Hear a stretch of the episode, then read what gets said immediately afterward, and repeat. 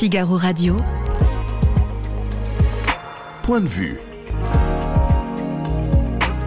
Vincent Roux. Bienvenue dans les studios du Figaro. Bienvenue, on est content de vous retrouver en ce début de semaine. Comment s'est passée d'ailleurs la rentrée pour vous, pour vos enfants, pour vos petits-enfants, pour vos proches? Vous nous le dites si vous êtes en direct sur le site du Figaro. On posera en tout cas la question à Patrice Romain, c'est en fin d'émission, il est proviseur et il pousse un coup de gueule contre l'omerta dans l'éducation nationale. Auparavant, un coup d'œil, le coup d'œil de Pascal Perrineau et son point de vue sur les polémiques politiques du moment, de la Baïa à Bartella en passant par Sarkozy et les Insoumis. Direction, enfin, l'Est de l'Europe. C'est l'actualité euh, de ce début de semaine. La visite surprise, bien qu'attendue, de Recep Tayyip Erdogan à Poutine à Sochi et le limogeage, du ministre ukrainien de la Défense. On fera le point avec Renaud Girard qui viendra nous donner son décryptage et son point de vue.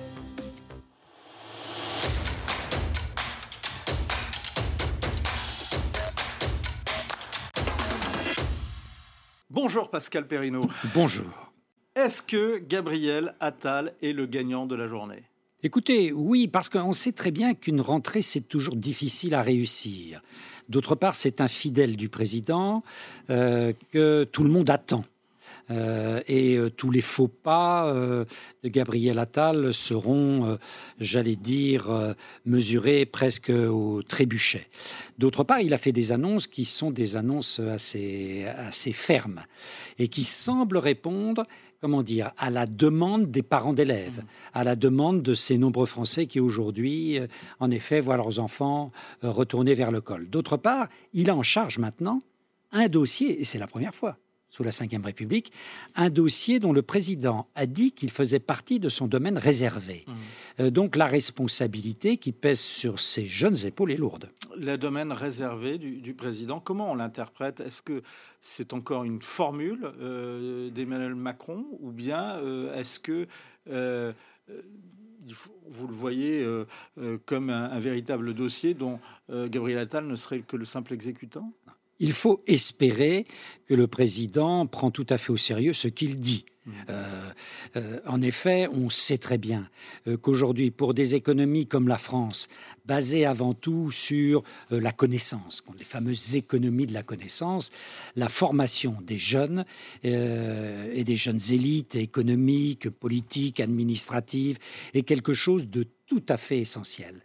Euh, si la France revient dans le, j'allais dire, dans le peloton de tête euh, des puissances économiques, c'est parce que elle aura foncièrement amélioré son système d'éducation, qui est en retard pendant très longtemps. On était très fiers de notre système d'éducation nationale. Il faut reconnaître qu'à tous les étages, euh, du primaire au supérieur, le système dysfonctionne aujourd'hui. On verra ça également avec Patrice Romain tout à l'heure. Mais vous revenez des États-Unis, vous, avez, vous venez de passer deux mois comme professeur invité.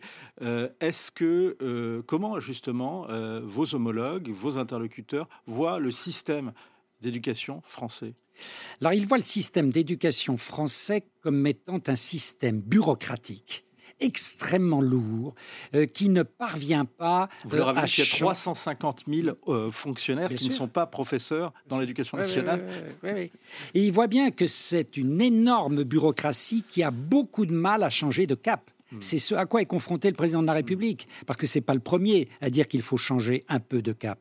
Et quand on regarde ça de l'autre côté de l'Atlantique, où il y a, comment dire, une souplesse euh, beaucoup plus forte quant aux structures euh, pour euh, adapter et aux rémunérations, pour adapter le, vaisseau éducation à des changements de cap, eh bien, il considère la, la France comme étant un pays encore extrêmement bureaucratique, beaucoup trop centralisé aussi. Hein, si vous voulez, tout se passe à Paris euh, au ministère de l'Éducation nationale. Euh, les Américains, ils regardent ça avec un œil C'est un pays moins grand que les États-Unis. Oui, oui, bien sûr, bien sûr. Mais on, pourrait se dire, par exemple, pour ce que je connais le moins mal, à savoir euh, l'éducation supérieure, que par exemple, si les régions avaient plus à dire dans le destin des universités, les choses iraient peut-être un peu mieux. Pourquoi? Parce qu'il s'agit d'adapter euh, à l'offre économique locale, à l'offre d'emploi locale, euh, les formations. Et très souvent, on a des formations, on le voit bien au plan régional, au plan local, qui ne sont pas adaptées aux bassins d'emploi euh, sur lesquels seront projetés, mmh. quand ils auront fini leurs études, les étudiantes et les étudiants. je reviens à la polémique du, moment qui concerne l'abaya qui et, les, et les uniformes. Hein. C'est l'annonce mmh. de Gabriel Attal, euh, chez, nos confrères d'RTL, on l'écoutera tout à l'heure, euh, qui euh, aimerait en tout cas expérimenter cette, cette formule. Est-ce que, auparavant, Pascal, selon vous, la France insoumise a vraiment intérêt à ce que le Conseil d'État interdise, enfin, rejette l'interdiction de la Baïa? Non. Écoutez, moi je crois que véritablement, cette affaire de l'abaya, une fois de plus, montre euh, que la gauche, euh, il y a de plus en plus de gauche, comme disait jadis euh, Manuel Valls, qui n'ont presque plus rien à se dire. Elles, ne partagent, elles sont irréconciliables. Elles n'ont plus rien à se dire, elles ne partagent pas, même si elles disent tous République, République, elles n'ont plus du tout la même conception de la République. On le voit bien, il y a d'un côté le Parti communiste et l'essentiel du Parti socialiste euh, qui est favorable à cette mesure d'interdiction de la baya, qui est une manifestation euh, religieuse dans un espace public, euh, et d'autre part les écologistes et la France insoumise qui développent une idée de la République qui n'en est plus une. Mmh. Hein. C'est la République comme ensemble de communautés disparates cherchant chacune à imposer leurs lois. Comment expliquez-vous euh, que 7 Français sur 10, euh, sondage Odoxa Backbone Consulting pour le Figaro, euh, saluent l'initiative d'Emmanuel Macron de réunir les chefs de parti à Saint-Denis et que moins de la moitié des Français mm. croient à l'efficacité mm. de cette Bien sûr les Français, ils, sont, ils se rendent bien compte que le système est dans une crise extrêmement profonde, euh, qu'il y a un doute sur l'efficacité du système démocratique avec cette majorité relative à l'Assemblée nationale. Ils l'ont constaté à plusieurs reprises, qu'on est parfois presque dans une situation de blocage, et ils veulent en sortir. Donc toutes les bonnes volontés sont saluées. Et en faisant cette réunion, en prenant l'initiative un peu inédite dans l'histoire de la Ve République, de cette réunion de Saint-Denis avec tous les chefs de parti, au fond, le président de la République est allé dans le bon sens et euh, les Français saluent l'initiative comme cela. Mais ils se disent ensuite, une fois qu'on aura échangé les idées, mmh. il faudra bien prendre des décisions. Et là, quelle est la capacité décisionnelle de cette rencontre de Saint-Denis C'est là où les interrogations euh, arrivent. Dans le fait que, quand même, 7 euh, Français sur 10 approuvent mmh. finalement cette initiative, euh, comment comment il faut l'entendre, comment il faut le dire? C'est quand même qu'il y ait un besoin de, que tous les partis soient entendus ou bien qu'il y ait un besoin de, consensus Alors, besoin d'écoute, besoin de compromis. Je ne dirais pas besoin de consensus. Les Français ne sont pas naïfs. On n'arrivera jamais à un consensus entre la France insoumise et le Rassemblement national. Mais ils veulent qu'on écoute et une fois que l'on a écouté, que l'on construise des compromis qui peuvent varier hmm. d'un sujet à l'autre, ça me semble la voie de la raison. Et alors, à votre avis, quels sont les compromis qui pourraient être, euh, euh, qui pourraient être euh, acceptés? On voit, on a quand même quelques idées l'idée d'une conférence. Alors, il y a l'idée d'une conférence sur les bas salaires, mais est-ce que mhm. c'est d'abord une si bonne idée? En tout cas, c'est pas ce qui émerge dans les sondages. Non, non, en effet, c'est pas c'est pas ce qui émerge dans les sondages, mais il faut arrêter de piloter euh, la France uniquement avec les sondages. On voit bien qu'avec la crise des gilets jaunes, avec la crise de l'hôpital public, il y a une question sur les bas salaires et la rémunération de certains types de travaux. Que cette question-là soit posée dans une conférence sociale, un peu, c'est vrai, un peu old-fashioned un peu ancienne manière, hein, puisqu'il y aura l'État, le patronat, les syndicats. Euh, ah, mais à mon avis, ça me semble euh, être à la hauteur du défi qui est jeté. Mais euh, vous, vous dites qu'il ne faut pas piloter, enfin en tout cas gouverner et piloter à la lumière des seuls sondages. Mais est-ce que justement il n'y a pas quand même un problème? Est-ce que là les sondages ils servent pas à quelque chose? Est-ce qu'ils ne montrent pas qu'il y a un fossé entre les partis? En tous les cas, ce consensus qui semble, ce compromis qui semble en tout cas se dégager de cette discussion, euh, en tout mm. cas l'initiative qui pourrait euh, s'en dégager, qui est cette conférence sur les bas salaires, et puis la volonté des Français qui veulent un référendum sur les retraites mm. et sur, sujet souvent tabou, l'immigration. Bien sûr. Alors ce décalage, il n'est pas nouveau entre l'opinion euh, public et les forces politiques qui sont censées représenter euh, euh, cette opinion publique. Hein. C'est ce qu'on appelle la crise de la représentation. On est au cœur de cela. Les Français ne se sentent pas représentés par le système politique mmh. tel qu'il est, par le système des partis. Et bien sûr, quand on consulte les partis, eh bien, les Français ne se sentent que moyennement consultés. Question d'ailleurs de, Nicole. Euh, à quoi servent les députés et les sénateurs si euh, le président convoque les chefs de parti? On est dans un régime parlementaire? Oui, on est dans un régime parlementaire. Oui, on est dans un régime euh, non, mais enfin, le, il, y a, il y a une part de, régime parlementaire. Le Sénat, on l'a vu, en matière de contrôle des actions de l'exécutif, joue tout à fait son rôle. Euh, L'Assemblée nationale, avec le Sénat, vote la loi. Euh, donc, on est, on est tout de même dans un régime parlementaire et euh, les sénateurs et les députés font leur, font leur travail. Mais on voit bien que, d'abord, certaines forces politiques sont beaucoup moins bien représentées à l'Assemblée nationale ou au Sénat. Euh, on va le voir avec les élections sénatoriales du, mois de septembre, euh, que dans l'opinion publique et dans l'électorat. Donc il y a nécessité, au-delà, sans les court-circuiter, euh, au-delà des deux grandes institutions parlementaires, de faire un, tour d'opinion. un peu de, de, où en sont les partis, parce que la critique est aisée, mais la proposition est plus rare. Et là aussi, dans ce type de réunion, on voit quelles sont les forces qui sont encore capables de proposer des alternatives et les forces qui ne sont que dans la pure protestation.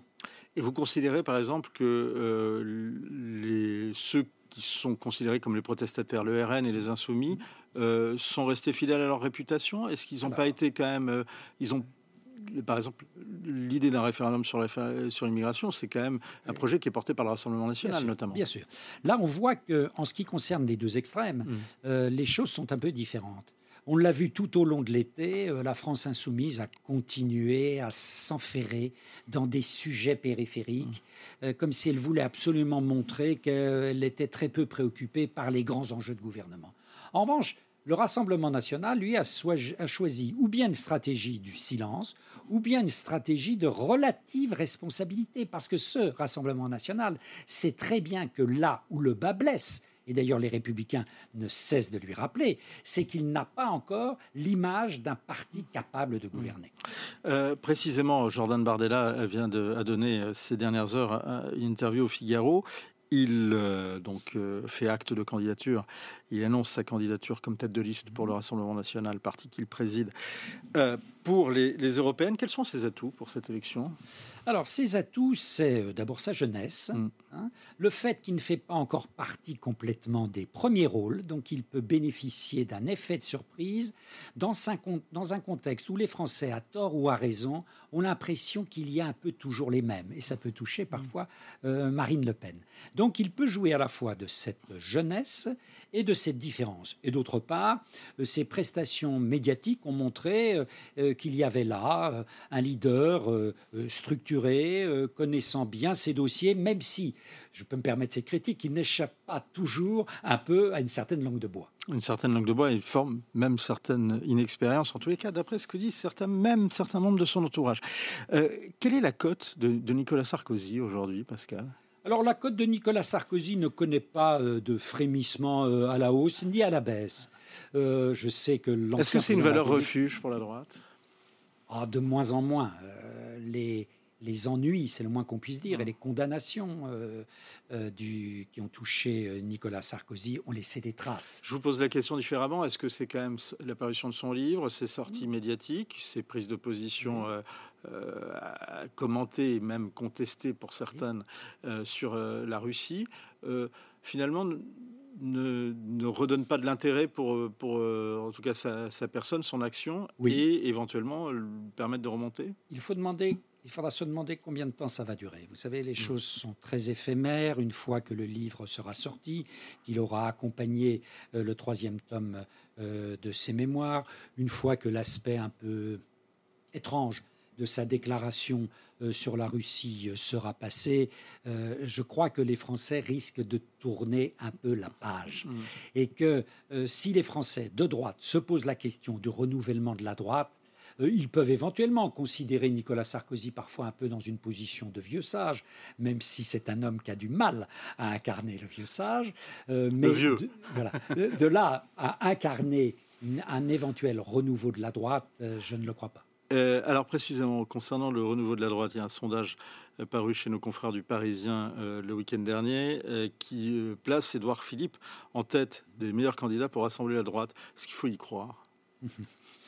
Alors, on est très loin, on est très loin de l'échéance présidentielle. Donc tout ça, c'est de la popularité de papier. Hmm. Donc une popularité fragile, hautement inflammable, comme l'est le papier. Euh, cependant, il est vrai que depuis des mois et des mois, depuis sa sortie du gouvernement, euh, Édouard Philippe reste l'homme politique préféré des Français et qu'il a l'image euh, de quelqu'un ayant assumé des responsabilités et pouvant à l'avenir assumer des responsabilités. Est-ce que cela tiendra sur la longue période une fois que les coups vont se déchaîner contre lui? Est-ce qu'il incarne cette synthèse qui est évoquée par Emmanuel, euh, Nicolas Sarkozy dans l'interview qu'il a accordée au Figaro Magazine, qui serait de pouvoir réunir à la fois les électeurs de droite de, Macron, les électeurs LR et les électeurs de Zemmour alors, pour les électeurs LR de qui ont voté Macron, c'est évident. On l'a vu euh, lors de la dernière présidentielle et des dernières euh, législatives. Oui, avec son parti Horizon, il est à l'articulation euh, du bloc central des forces macronistes et de la droite de gouvernement. Zemmour, c'est une autre affaire. L'électorat de Zemmour est sur une radicalisation culturelle, une conception ethnico-culturelle de la France euh, qui n'est pas ethnico Oui, je crois, oui, oui, au sens euh, classique euh, du terme. Hein, c'est pas l'ethnie au sens racial, mm. hein, mais il est sur une conception qui est une conception extrêmement identitaire, qui ne correspond que peu à celle que véhicule en dépit de ses efforts faits dans le point, qui, ça correspond assez peu à ce que pense au fond euh, sur ces sujets, Édouard Philippe. Dernière, toute dernière question, euh, Pascal. Euh, est-ce que un référendum permettrait une plus forte mobilisation démocratique aujourd'hui? Tout dépend du sujet. Tout dépend du sujet. Le référendum, c'est la pire ou la meilleure des solutions. Souvenons-nous, quand on la réforme du quinquennat, il y avait une participation lamentable. Quand on a interrogé les Français sur le traité constitutionnel européen, il y avait une participation record. Hein. Mais, merci. Ce pas l'instrument. Merci. La participation. Et c'est la, c'est la, question. Merci beaucoup de ce rappel. Merci Pascal, c'est toujours un plaisir de vous avoir, de vous entendre et d'avoir vos éclairages. Vous revenez très vite nous voir. Merci. Figaro Radio. Point de vue. Vincent Roux. Bonjour Renaud Girard. Avant de revenir sur le contenu de ces déclarations, de ces premières déclarations hein, qui, ont été euh, données euh, juste après euh, l'arrivée de Recep Erdogan, Recep Tayyip Erdogan à Sochi, d'abord un commentaire peut-être sur cette visite. En soi, à vos yeux, quel commentaire vous en faites? Qu'est-elle de particulier? Ce qui est intéressant là, c'est qu'ils veulent entamer ce mouvement de dédollarisation du monde, parce qu'il a donné en dollars le montant des euh, échanges entre les deux pays, qui est important. Disons que c'était 66 milliards de dollars et qu'on voulait aller vers les 100 milliards de dollars, mais pas, mais les échanges ne, se feront plus après en dollars, a-t-il préconisé euh, le président turc, mais euh, en monnaie locale, c'est-à-dire en livre turc et en rouble. Évidemment, c'est quelque chose que souhaite également Vladimir Poutine. Ce qui est important, c'est que la Turquie relance son effort de médiation. Mmh. Euh, on se souvient que en mars 2022, il y avait eu euh, des euh, négociations de paix assez poussées à Istanbul entre une délégation russe et une délégation ukrainienne. Mmh. on va y revenir. La première décision, ou le premier dossier, euh, dossier parce que la décision, à l'heure où on se parle, en tous les cas, aucune décision n'a pas été prise, c'est un accord céréalier. Pourquoi c'est si important? Alors, c'est important parce que, euh, de quoi parle-t-on? Euh, Vous savez que l'Ukraine est un des plus grands producteurs de céréales du monde. Les grandes plaines très riches de, l'Ukraine sont connues. Et euh, évidemment, avec la guerre, euh, et notamment le blocage du port d'Odessa, parce que toutes ces ces céréales partaient par bateau, notamment vers l'Afrique, l'Afrique du Nord et même tous les pays africains, se sont trouvés bloqués. Alors, les, on se souvient que les pays africains avaient même envoyé une délégation dirigée par Macky Sall au président Poutine en disant qu'ils avaient besoin de stabilité alimentaire mmh. et qu'il fallait avoir accès à ces céréales. Et sur une idée d'ailleurs au départ euh, française d'utiliser l'ONU, mais qu'on euh, a euh, construit un corridor Odessa-Bosphore, géré bien sûr pour les Turcs, par les Turcs. Alors ça faisait l'affaire des Ukrainiens parce qu'évidemment ils pouvaient exporter leurs céréales, mais ça faisait aussi l'affaire des Russes parce qu'on a levé les sanctions sur les engrais qu'exportaient les Russes. Alors les, Russes ont maintenant se plaignent du fait, du fait que les Occidentaux n'ont pas respecté euh, toutes les euh, levées de sanctions euh, auxquelles ils s'étaient engagés. C'est pour ça que les Russes sont, ont remis en cause cet accord céréalier. Et avec, évidemment, sous l'égide de, l'ONU, c'est-à-dire que tous les bateaux qui, de ce corridor qui allait d'Istanbul vers Odessa, hum. Euh, euh, avide pour emporter ce céréal était fouillé. Euh, devant était fouillé non par oui par l'ONU pour pour, pour, assurer aux Russes qu'évidemment ils n'apportaient pas, des, armes aux Ukrainiens. Il y a un autre dossier. Alors là, on, on apprend donc à l'heure où on se parle hein, que normalement il devrait avoir un accord pour la livraison de céréales à six pays africains. L'autre dossier, c'est le dossier gazier. Là encore, euh, pourquoi est-ce si important? Euh, bah, Parce que, vous savez, la Turquie n'a pas euh, de ses propres... la Turquie n'a pas ses propres gisements gaziers. Alors, elle a beaucoup de gaz à direction de l'Europe, notamment le, gaz du Turkménistan, par exemple, passe par la Turquie. Et les Turcs veulent aussi avoir du gaz russe qui passerait par chez eux, et ça leur permet aussi, en, quelque sorte, le gaz, il est en Turquie, il devient turc, il n'est plus russe, donc il est euh, plus soumis euh, aux sanctions. Bien qu'il faut savoir que euh, compagnie comme Total, totalement légalement, continue quand même d'importer du gaz russe. Jusqu'en 2027, puisque c'est à l'horizon 2027 que l'Union européenne ne doit plus euh, recevoir de, gaz russe. Voilà. Euh, le blé et le gaz, on le disait tout à l'heure, ne sont pas les, bien évidemment les, seuls dossiers de cette visite. Hein. Euh, oui, évidemment, si vous voulez, Erdogan, il est assez sûr de lui. il a été réélu il sait que, vu son âge, c'est quand même son euh, dernier mandat. Il aimerait bien finir en beauté.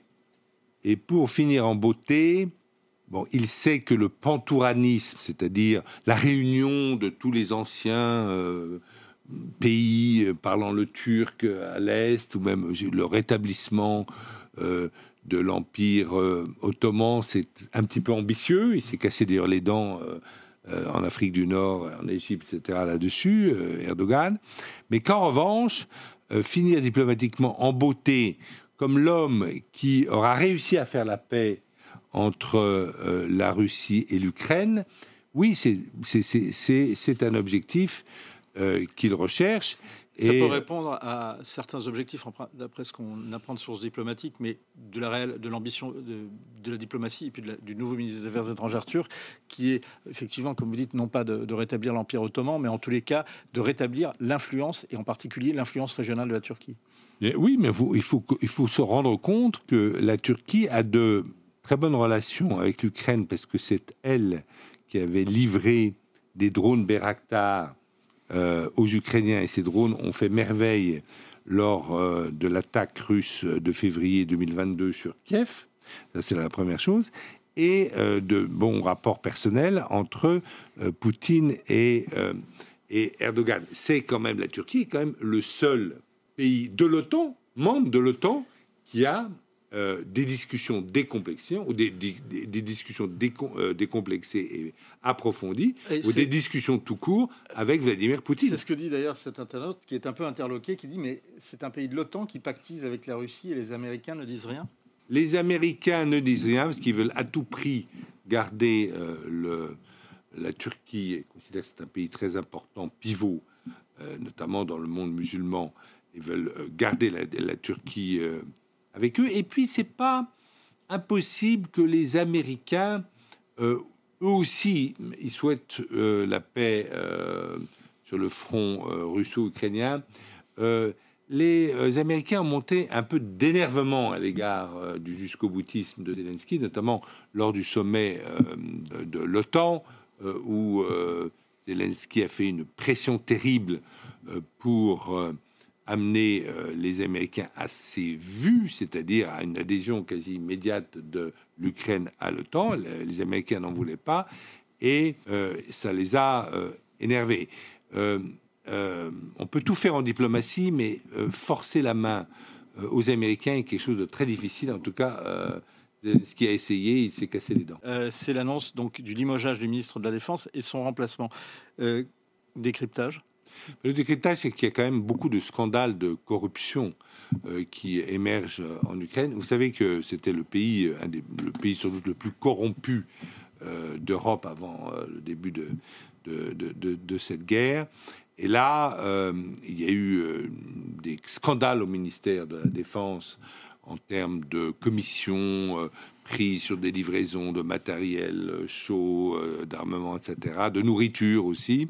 On dit aussi qu'il y a beaucoup de responsables du ministère de la Défense qui ont pris des, des pour éviter la conscription à des jeunes. Hein. Il paraît qu'il fallait payer 6-7 000 dollars ou euros pour éviter de partir euh, au front, ça se dit beaucoup euh, là-bas en Ukraine, et ainsi que même euh, a été, et on sait aussi que parallèlement va être le, un oligarque qui a beaucoup aidé dans sa carrière Zelensky politique, comme Olowski, qui avait presque des, des, armées privées, des milices privées qui, qui, combattaient du côté ukrainien contre les Russes, euh, il a été euh, mis en prison pour euh, corruption. Alors, ce ministre de la Défense qui a été limogé, va, il a été remercié également. C'est pas le limogeage dur. On pense à lui pour le poste d'ambassadeur à Londres parce qu'il est assez rond, assez bon négociateur. il n'est pas accusé d'avoir pris personnellement des bakchiches. mais c'est sûr que Zelensky fait là de la bonne stratégie parce qu'il sait très bien que s'il y avait le moindre scandale de corruption, euh, bah, par exemple des armes qui seraient revendues sous le manteau occidental à d'autres puissances euh, euh, dans le monde, il pourrait, l'Ukraine pourrait perdre hmm. le soutien inconditionnel qu'il a aujourd'hui de l'Europe et des États-Unis.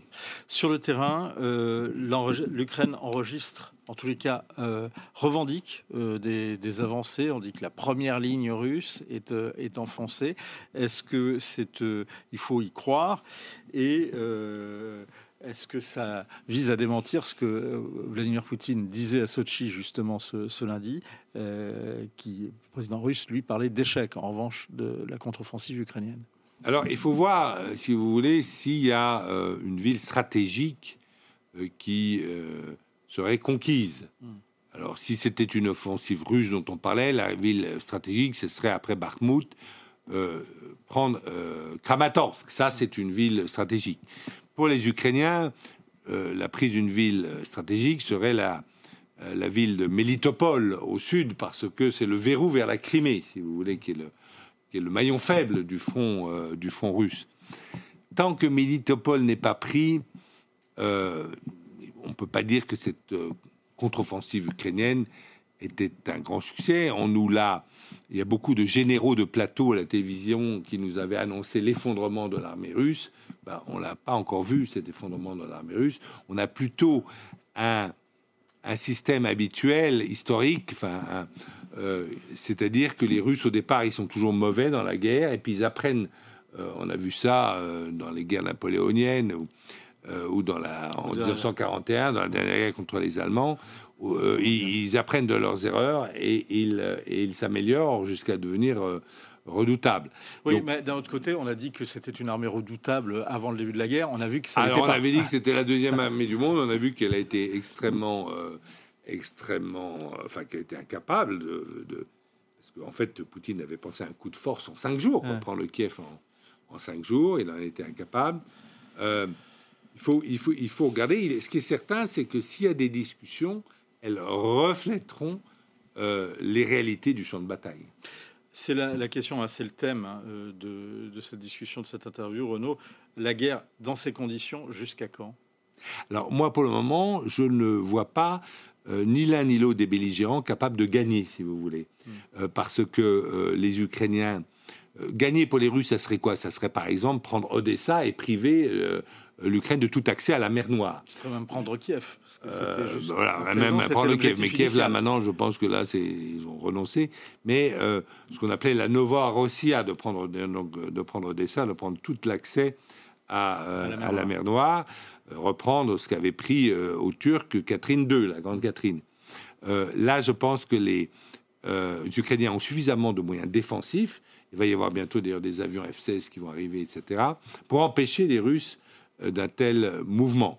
Euh, là, euh, la, victoire ukrainienne eût été effectivement reprendre Mélitopol et ensuite menacer la Crimée.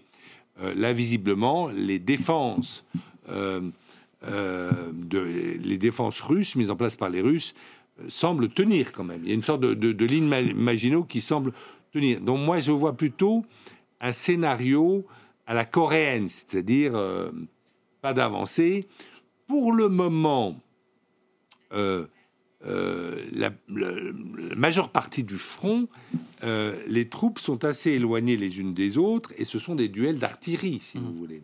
Et avec les drones, avec tout le jeu des drones, c'est une guerre qui n'est pas là. On n'est pas au corps à corps on n'est pas au corps à corps, on n'est pas euh, dans la Somme 1916, euh, si vous voulez. Même si on est euh, dans, dans, ce qui ressemble quand même largement à une guerre de position. Une guerre de position qui, une, guerre de position qui, qui, ressemble, alors là, effectivement, à la guerre de 14-18. La question est qui va craquer le premier mmh. Comme en 14. Comme en, 14. Alors en, en, 18, effectivement, les, les, Français n'ont pas craqué en, en 18, alors qu'il y a eu quatre offensives allemandes féroces entre euh, mars et juin 1918, euh, mais ce sont les Allemands qui ont craqué lors de l'offensive Foch de juillet 1918. Merci beaucoup euh, Renaud de ce rappel historique et de cet éclairage. je signale votre prochaine chronique. là, vous revenez justement sur l'épidémie des putschs africains et sur la situation. Et on reviendra, on devait discuter de ça hein, à l'origine. Et puis finalement, j'ai fait surtout, voilà, l'actualité, on a décidé autrement. Merci beaucoup Renaud. et bien sûr, c'est à retrouver sur le site du Figaro. Figaro Radio. Point de vue. Vincent Roux. C'est l'événement de ce début de semaine, la rentrée scolaire, avec la polémique de l'année, de l'année 2023, sur les abayas et ses annonces, ces propos de Gabriel Attal. Moi, je veux rappeler que l'école, elle est euh, gratuite, elle est pour tous et elle est laïque. on ne peut pas tergiverser avec la laïcité euh, à l'école. Donc oui, j'assume la décision que j'ai prise de dire que l'abaya, le camis ne peuvent être portés à l'école. Je suis conscient que derrière l'abaya, le camis, il y a des jeunes filles, des jeunes garçons, parfois leur famille, à qui il faut expliquer les choses. Donc pour répondre très concrètement à votre question, une jeune fille qui se présenterait aujourd'hui dans un établissement scolaire euh, vêtu d'une abaya ne pourra pas rentrer en classe. En revanche, elle aura un échange avec les équipes pédagogiques qui lui expliqueront la règle, pourquoi est-ce que la laïcité s'applique à l'école? Comment est-ce qu'elle s'applique à l'école? Lui rappeler que la laïcité, elle ne stigmatise personne. Ça n'est pas une contrainte, c'est une liberté, celle de s'émanciper par l'école de la République. On a positionné des personnels formés sur les questions de laïcité. Et ce sont quoi Des policiers? Pas du tout, ce sont euh, des euh, inspecteurs d'académie, euh, ce sont des personnels laïcité, valeurs de la République, des rectorats qui sont formés sur ces questions-là. Il y a un peu plus de 2000 personnels qui sont formés sur ces questions qu'on a positionnés dans les établissements pour lesquels on sait que ce sujet va se manifester. C'est 150 établissements sensibles ou? plus que ça, il y a 513 établissements que nous avons identifiés comme potentiellement concernés par cette question-là à la rentrée scolaire. On a beaucoup travaillé, et je veux les saluer, avec les équipes de l'éducation nationale, aussi avec le ministère de l'Intérieur sur ce sujet-là, pour identifier les établissements dans lesquels on sait qu'a priori cette situation va se présenter. Et on a proposé aux chefs d'établissement d'avoir des personnels formés à leur côté pour échanger avec les élèves concernés et avec leurs familles. Bonjour Patrice Romain. Bonjour. Est-ce que ces, ces annonces euh, de Gabriel Attal vous rassurent? Rassurer, oui. En tout cas, c'est une, c'est une bonne décision. Mm. Maintenant, euh, il faut voir si effectivement les, les, euh, les gens qui seront chargés de l'appliquer soutiendront efficacement euh, les chefs d'établissement et les professeurs qui seront en première ligne. Et ça, ce n'est pas dans les habitudes de la maison. Les habitudes, c'est plutôt laisser les gens se, se, débrouiller tout seuls sur le terrain. J'en veux l'exemple, Monsieur le ministre, par exemple, parlait des référents laïcité. le référent de laïcité qui s'en est pris à Samuel Paty, n'est-ce pas? La guerre était efficace, puisqu'on sait que ça s'est terminé de, manière tragique. Ben, ce référent il a été tellement efficace qu'on lui a donné la Légion d'honneur. Mmh. Gabriel Attal encore. J'ai pu mesurer combien l'absence de directives claires, c'est ce qu'il écrit, s'agissant de la Baïa et du camis tenu, ne respectant pas la loi de 2004, vous placez dans une situation difficile sur le terrain. Est-ce que vous pensez que ça marque une inflexion? Est-ce que ces, mots hein, de Gabriel Attal, sa démarche d'écrire à vos anciens collègues euh, chefs d'établissement, euh, principaux et proviseurs, parce que contrairement à ce que euh, on a mis, et c'est de ma faute, le coup de gueule d'un proviseur, vous êtes un ancien principal. Vous avez dirigé un collège, une école et un collège, et non pas un, lycée. Mais pour revenir sur, sur ça, est-ce que vous pensez que le, ces mots et cette démarche de Gabriel Attal marquent un tournant par rapport justement à, l'époque de, de la mort de Samuel Paty? Je le souhaite. Je souhaite, mais là encore, seul le temps nous dira euh, si euh, les actes, euh, enfin les paroles vont, hmm. vont être suivies des faits, parce que vous allez voir qu'il y a un tas de, collègues qui vont être, enfin, contre lesquels on va porter plainte. Et là, on verra si la haute administration suit réellement et soutient réellement les chefs d'établissement. Et là, ce serait un réel tournant dans le management de l'éducation nationale. Vous, vous expliquez hein, en fait que l'un des problèmes du, management de l'éducation nationale, selon vous, c'est sa structure pyramidale et que euh, si on veut faire carrière, eh bien, il ne faut pas faire de bruit. Exactement. Alors, ce n'est pas tout à fait exact concernant les professeurs, puisque euh, donc un professeur, bon, bon, an, mal an, il suit sa carrière, euh, mais il faut savoir que les chefs d'établissement, la promotion justement, mm. la carrière des chefs d'établissement ne dépend que de l'avis de leur supérieur hiérarchique. Mm. Donc, euh, c'est ce qui, à mon sens, pourrit littéralement l'éducation nationale. Lorsque vous avez un problème dans un établissement, puisque donc le mantra c'est pas de vague, mm.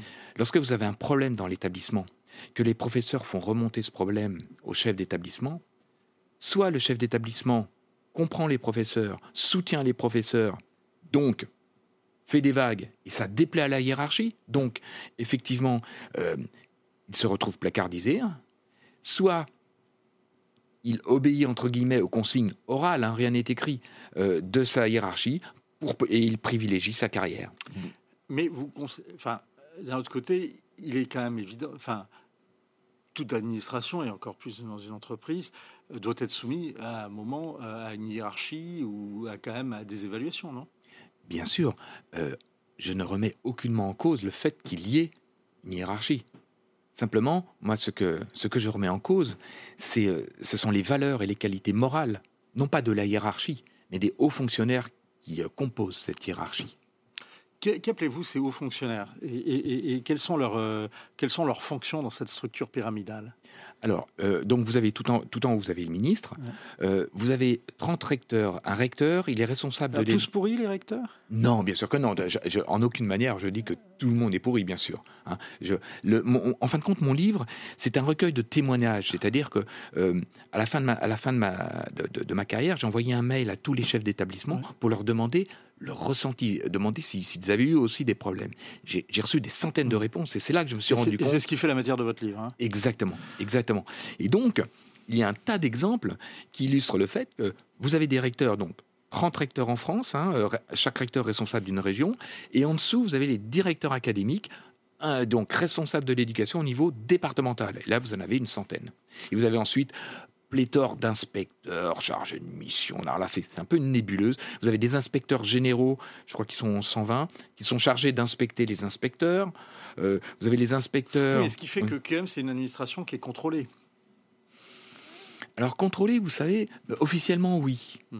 Euh, lorsque euh, c'est très intéressant, il y a quelques années, euh, donc c'était un gouvernement. Je, je- je ne fais absolument pas de politique, Mhm. hein, je- mais je, constate. Il y a quelques années, il y avait eu un gouvernement de droite, et donc euh, le directeur académique euh, du département dans lequel j'exerçais, qui visiblement avait des idées, on va dire social-démocrates, nous avait clairement dit que la réforme, bon, il n'y aurait pas de conséquences si on ne l'appliquait pas.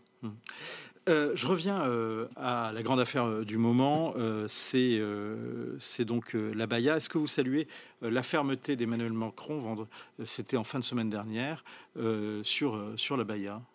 Oui, oui, pour moi, la, la Baïa, c'est un symbole. Et il faut effectivement. Nous sommes une école laïque depuis 1905. Euh, D'ailleurs, il faut rappeler que la laïcité, le- la loi de 1905, c'est une loi de tolérance. Et euh, les, euh, enfin, les porteurs d'Abaya devraient savoir que, devraient, au, au lieu de faire un scandale, devraient savourer la chance qu'ils ont de vivre dans un pays Mhm. euh, où l'on peut pratiquer sa religion euh, sans, euh, sans, sans être persécuté. Donc oui, oui, c'était, c'est une bonne loi. Encore une fois, est-ce que ce sera réellement appliqué? On verra. On peut se poser la question, parce que je- moi je vais vous poser une autre question. Vous êtes, vous êtes un ancien principal, donc un ancien directeur de collège. hein, euh, et euh, précisément, cette question de la laïcité et du choc entre l'islam et la laïcité, elle s'est posée à l'origine dans un collège. C'était en 1989, à l'automne 1989, dans un collège dans l'Oise, à Creil. Le principal s'appelait à l'époque Ernest Chénière. Euh, à l'époque, il s'agissait simplement d'un foulard. Aujourd'hui, on en est à l'abaya et au camis. Alors, on salue la fermeté d'Emmanuel Macron. Je vous, entends saluer la fermeté d'Emmanuel Macron. Mais est-ce que, d'abord, vous pensez que cette fermeté sera suivie d'effets quand on voit l'évolution? Et euh, est-ce que vous ne pensez pas qu'il y a eu quand même euh, y a un problème euh, que je ne connais pas, hein, que je n'arrive pas à qualifier, mais par rapport à, ça, tout le monde parle de laïcité depuis, depuis, euh, depuis 1989-90, et euh, finalement, elle recule à chaque fois. Alors, pour moi, la raison essentielle, c'est justement le manque de courage de la hiérarchie. D'ailleurs, les témoignages de, de- de mon livre sont, sont là pour, pour le prouver. C'est-à-dire qu'en 2004, vous savez que le, le ministre Bayrou, à l'époque du, du- du voile, avait aussi prôné le dialogue. Euh, Et ensuite, au milieu des années 90. hein. oui, bien sûr. Mais le, et donc, 94. ensuite, il y a, il y a eu le, le- donc, la loi Fillon donc, en, en 2004 sur justement le, le port du voile, qui était une loi très claire. C'est-à-dire qu'il ne s'agissait pas que du voile, il s'agissait de tout signe religieux ostentatoire. Mmh. Seulement, euh, toute, Qu'on toute- a toute la pour pas stigmatiser l'islam. hein. Voilà, mais euh, vous savez, moi, dans, dans mon établissement, par exemple, on avait, euh, euh, on a interdit euh, les couvre-chefs pour interdire les casquettes, c'est tout, c'était comme ça. Euh, l'élève, il, arri- il- l'élève, il arrive dans mon collège, il enlève la casquette. Et donc, pourquoi est-ce qu'on en est arrivé à la baya? C'est que, dans la mesure, encore une fois, où il ne faut pas faire de vagues, à chaque fois qu'il y a eu des problèmes de voile, la hiérarchie a demandé au chef d'établissement de ne pas en faire toute une histoire, c'est-à-dire à, à donner raison aux parents vindicatifs en fin de compte. Et petit à petit, eh ben donc euh, on, on prend, ça prend de plus en plus d'ampleur. Et maintenant, on en est arrivé à la baya. Vous, vous racontez une histoire hallucinante. Euh, L'agression sexuelle d'une élève par un, par un autre élève hein, dans un collège. Et alors celui que vous appelez le DAZEN, euh, Ardazen, c'est l'acronyme de directeur académique des services de l'éducation nationale. ouais. et il explique au principal qu'on va déplacer la victime, donc euh, Ah bah, et inciter ses parents à renoncer aux poursuites. Et, encore mieux, il est soulagé. Les médias n'en savent rien. C'est pire que l'omerta dans l'Église, cette histoire. Mais bien sûr, et là, le chef d'établissement, euh, c'est tout bon pour lui, puisqu'il a fait en sorte que les médias n'en parlent pas. Ouais. Mais, mais voilà, mais c'est ça. Le, Et la victime le- Et pression Ah, sur la famille de la victime pour pas porter plainte. Voilà, voilà. Euh, vous pensez bien Et que la victime est déplacée. Ah bah ça, c'est toujours comme ça. Mais oui, ça fait moins de vagues. Vous pensez bien que la pauvre petite qui se fait harceler en sixième, euh, en général, euh, c'est pas pas une, grande bouche et donc euh, on la déplace, personne ne dit rien, le problème est réglé. Euh, vous pensez, est-ce que vous pensez, comme l'instit euh, Lisa Kamen Hirsig, qu'il écrit dans nos colonnes, enfin en tous les cas dans un livre à lire d'ailleurs, hein, la, grande garderie chez Albin Michel, que l'école est malade de l'égalitarisme? Oui. Pas Oui. très républicain de réponse. Non, mais quel est le vrai égalitarisme? Euh, Vous prenez, euh, vous prenez un, un- un élève, vous, de- euh, vous exigez des professeurs qu'ils surnotent les élèves. L'élève qui, a, qui, qui, lui, sait qu'il est mauvais, qu'il a de mauvais, mauvais résultats, on lui donne ce brevet. Vous croyez que c'est respecter l'élève? Mhm. C'est un mépris total. Et donc, au niveau égalitarisme, c'est quoi? Lorsque, euh, lorsque dans, dans- dans des établissements euh, plus difficiles, on baisse le niveau d'exigence pour maintenir ces, fameux, euh, statis- ces fameuses statistiques qui ne veulent rien dire d'ailleurs, mais on ne rend pas service à l'élève. C'est-à-dire, euh, l'élève, l'élève qui a 19 sur 20 de, de moyenne dans cet établissement, il va pas fournir d'efforts. Les résultats sont excellents. En fin de compte, non. Il est bien moins fort que son petit collègue d'un établissement euh, euh, plus réputé. Et au final, l'inégalité se creuse. Euh, vous euh, dénoncez donc également, je vous cite, hein, parce qu'il y a plein de formules dans votre livre, c'est qui est Laurent très amusant aussi, euh, le sinistre de la désinstruction nationale. Alors vous ne parlez pas de, de Gabriel Attal, mais du dysfonctionnement et, de la, baisse de l'instruction de l'éducation nationale. Je voudrais vous faire écouter justement l'extrait d'un interview que l'on a fait euh, au Figaro euh, il y a un an et demi. Euh, C'était celui de Jean- Jean-Paul Brigelli. Et on, justement, on lui parlait de ce problème de, désinstruction nationale et de dysfonctionnement du, ministère de l'Éducation nationale. Voici sa réponse. si, si l'éducation nationale dysfonctionnait vraiment, ça fait très longtemps qu'elle aurait été réformée. Il n'y a aucun organisme qui supporterait d'avoir une patte cassée pendant quasiment quatre décennies. hein. ça a commencé dans les années 70. Alors ça marche bien? Ça, se Ça, dysfonctionne mar- pas? ça marche très très bien. Vous avez 90% d'élèves qui feront d'excellents consommateurs. Je, je- j'écris le monde de- en, deux, en deux mots, hein, euh, en quelque sorte. Et puis 10% qui seront des euh, petits oligarques hein, qui perpétueront la tradition familiale. Voilà. Ça, c'est en fait c'est la finalité de l'éducation C'est le nationale schéma. aujourd'hui. C'est le schéma du protocole de Lisbonne écrit entre 1999 et 2000 et qui était le produit de tout ce qui avait été fait dans les 20 ans précédents. Votre point de vue sur justement cette analyse et ces Alors, je, je, propos. je n'irai pas aussi loin que, que M. Brigelli. Je, ne- je- je- je ne partage pas tout à fait euh, ses propos. Il n'empêche que je note que euh, tout nos- toute notre hiérarchie qui prône justement l'égalité, ceci, cela, met tous ces enfants dans des établissements d'élite. Si effectivement euh, le- les, hauts fonctionnaires avaient confiance dans l'éducation nationale, ils mettraient leur enfant dans n'importe quel établissement. Donc, euh, moi, ce que je reproche à cette hiérarchie, c'est de ne pas mettre ses actes en accord avec les paroles. C'est-à-dire qu'ils prônent l'égalité, les grandes idées. Par contre, ils voient leur propre intérêt, intérêt et pour le leurs propres enfants, c'est autre chose. Et moi, combien, combien d'inspecteurs ont discuté dans mon bureau et m'ont dit, mais même chose, tout est en off, hein, on dit, ah oui, moi, euh, j'ai mis mes enfants dans le privé parce que au moins je sais qu'il va pas y avoir de problème. Ah oui, euh, moi, me- mon enfant, euh, je l'ai pas mis euh, dans l'établissement de mon secteur parce qu'il y a des problèmes. Quelles sont les solutions pour en sortir, Patrice Romain? Quelles sont vos solutions pour en sortir? Oh là, le yaka faucon, je, je me, je, me, je me Justement. méfie. Je crois que c'est surtout une question de mentalité.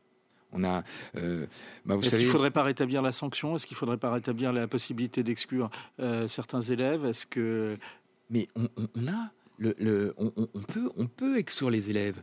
Le problème, c'est que justement, nous avons une hiérarchie qui, pour, euh, pour prouver que tout va bien, nous demande de ne pas montrer que ça va mal.